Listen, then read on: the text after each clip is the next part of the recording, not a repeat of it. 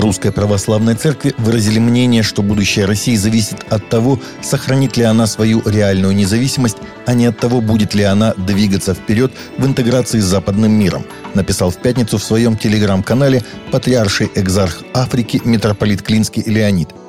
Представитель церкви отметил, что Россия живет по своим традициям, обычаям и правилам, и ей нечего стыдиться. Не надо становиться на колено и ради участия в международном мероприятии просить прощения у кого-то за то, что мы не делали. Не нужно стоять с протянутой рукой, снижать тепло в квартире и спать в свитере. Да много чего не нужно называется независимостью, а разница ощущается, когда теряешь. Не дай бог, заключил архиерей РПЦ.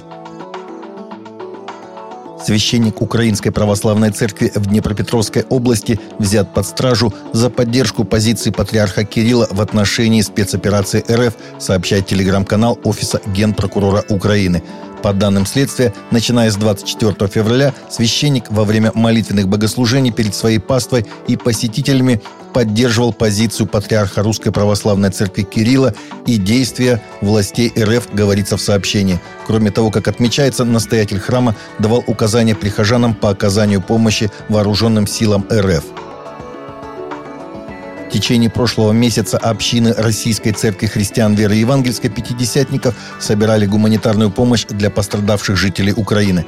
Доставка гуманитарных грузов ведется через церкви Крыма, Белгородской, Ростовской областей. Церкви других областей тоже участвуют в оказании помощи, принимают и размещают в своих домах, церквях беженцев, кормят горячей едой. За это время собрали более 3,5 миллионов рублей, закупили свыше 40 тонн продуктов питания и предметов первой необходимости для жителей приграничных районов Украины, которые переживают гуманитарную катастрофу.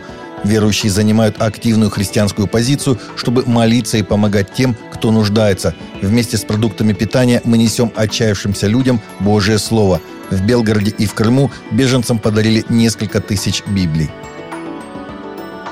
Евангелист Франклин Грэм сообщил, что собирается вернуться в Украину и будет проповедовать на Пасху 17 апреля. Я вернусь в Украину, чтобы проповедовать пасхальное послание, которое будет транслироваться на канале Fox News в пасхальное воскресенье 17 апреля в 12 дня по восточному времени США, написал Фрэнклин Грэм.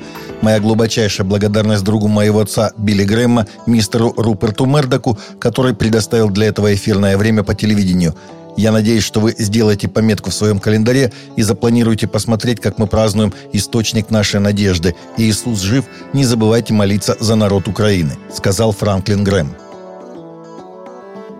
Китай запретил слово «Христос» и другие религиозные слова в приложениях и социальных сетях в соответствии с новой политикой, которая вступила в силу 1 марта. Согласно новому отчету, политика страны требует лицензирования и обучения для размещения христианского и религиозного контента в интернете – Новый закон Коммунистической партии Китая, получивший название «Меры по администрированию интернета, религиозных информационных услуг», запрещает отдельным лицам и организациям размещать религиозную информацию в интернете, если они сначала не получили разрешение от департамента провинции, в которой проживают – Финский политик и христианка Пяеви Расинин говорит, что она готова снова защищать свободу слова и религии, поскольку прокуроры объявили, что они будут обжаловать ее юридическую победу в судебном процессе, в котором ей грозило 6 лет тюрьмы за то, что она поделилась своими библейскими убеждениями о сексуальности и браке.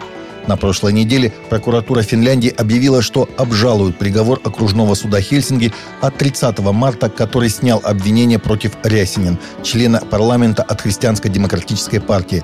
Рясянен говорит, что ее адвокаты готовы ответить на этот вызов.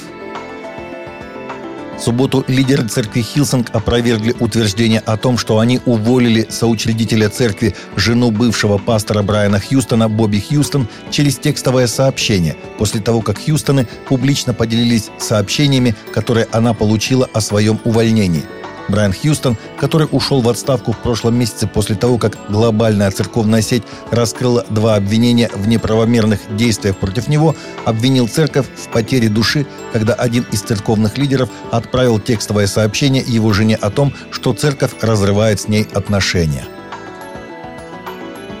Через приложение по изучению Библии YouVersion каждые три секунды загружается объем, эквивалентный священному писанию. Приложение YouVersion было официально представлено 10 июля 2008 года, когда оно дебютировало в App Store компании Apple как одно из 200 приложений, доступных для iPhone. YouVersion – мобильное приложение для изучения Библии, доступно для Android, iOS, Windows Phone и других операционных систем – Приложение содержит 2705 версий Библии на 1828 языках.